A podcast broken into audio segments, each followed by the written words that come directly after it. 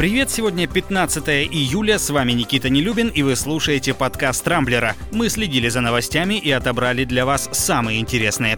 Первые восемь стран мира готовы принимать российских туристов. Алексей Навальный стал фигурантом очередного уголовного дела. Александр Лукашенко подготовил почву для победы на президентских выборах. США лишили Украину Крыма, а губернатор Курской области начал штрафовать чиновников за орфографические ошибки. Теперь обо всем этом подробнее.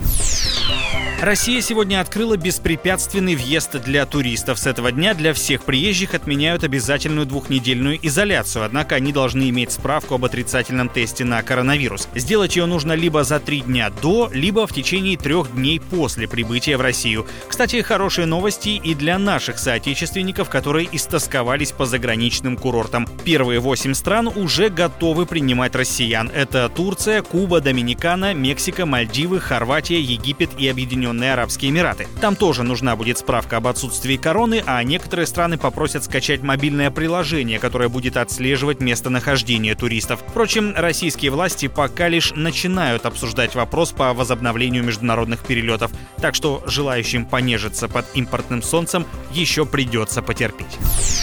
В отношении Алексея Навального завели очередное уголовное дело. На этот раз руководителя Фонда борьбы с коррупцией обвиняют в клевете. Речь идет о высказываниях оппозиционера в адрес знаменитостей, которые снялись в ролике о голосовании по поправкам в Конституцию. Навальный назвал их, цитата, «продажными халуями, позором страны и людьми без совести». Сегодня его ждут на допросе в Следственном комитете. А Рамблер тем временем спросил своих читателей, заводили ли когда-нибудь на них уголовное дело. Выяснилось, что больше 40% нашей аудитории чисты перед законом, а вот около четверти опрошенных признались, что становились фигурантами уголовных дел, причем даже неоднократно. А вот у кого дела идут самым наилучшим образом, это у Александра Лукашенко. 9 августа в Беларуси пройдут президентские выборы, и действующий глава государства сделал все возможное, чтобы они прошли для него самым благоприятным образом. Батька отстранил всех основных конкурентов, в том числе банкира Виктора Бабарика, за которого по неофициальным опросам была готова проголосовать как минимум половина избирателей. За сутки до финального дня сдачи подписей Бабарика задержали по подозрению в махинациях, хищениях и взятках. И вот теперь Центр избирком Белоруссии допустил до предвыборной гонки пятерых человек, среди которых сам Лукашенко, а также четверо исключительно номинальных кандидатов, которые вряд ли смогут составить действующему президенту настоящую конкуренцию. Интересно, у кого он подсмотрел такую схему?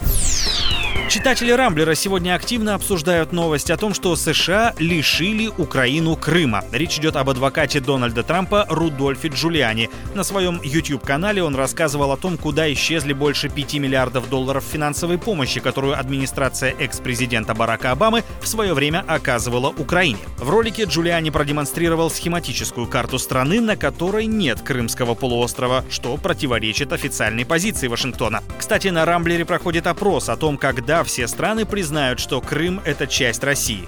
Больше 40% нашей аудитории уверены, что этого не произойдет никогда.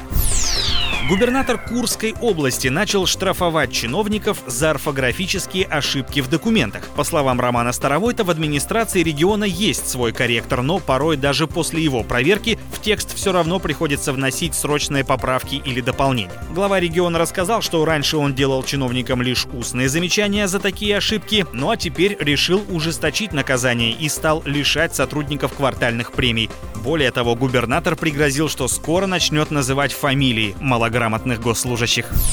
На этом пока все. С вами был Никита Нелюбин. Не пропускайте интересные новости, слушайте и подписывайтесь на нас в Google подкастах и CastBox. Увидимся на rambler.ru.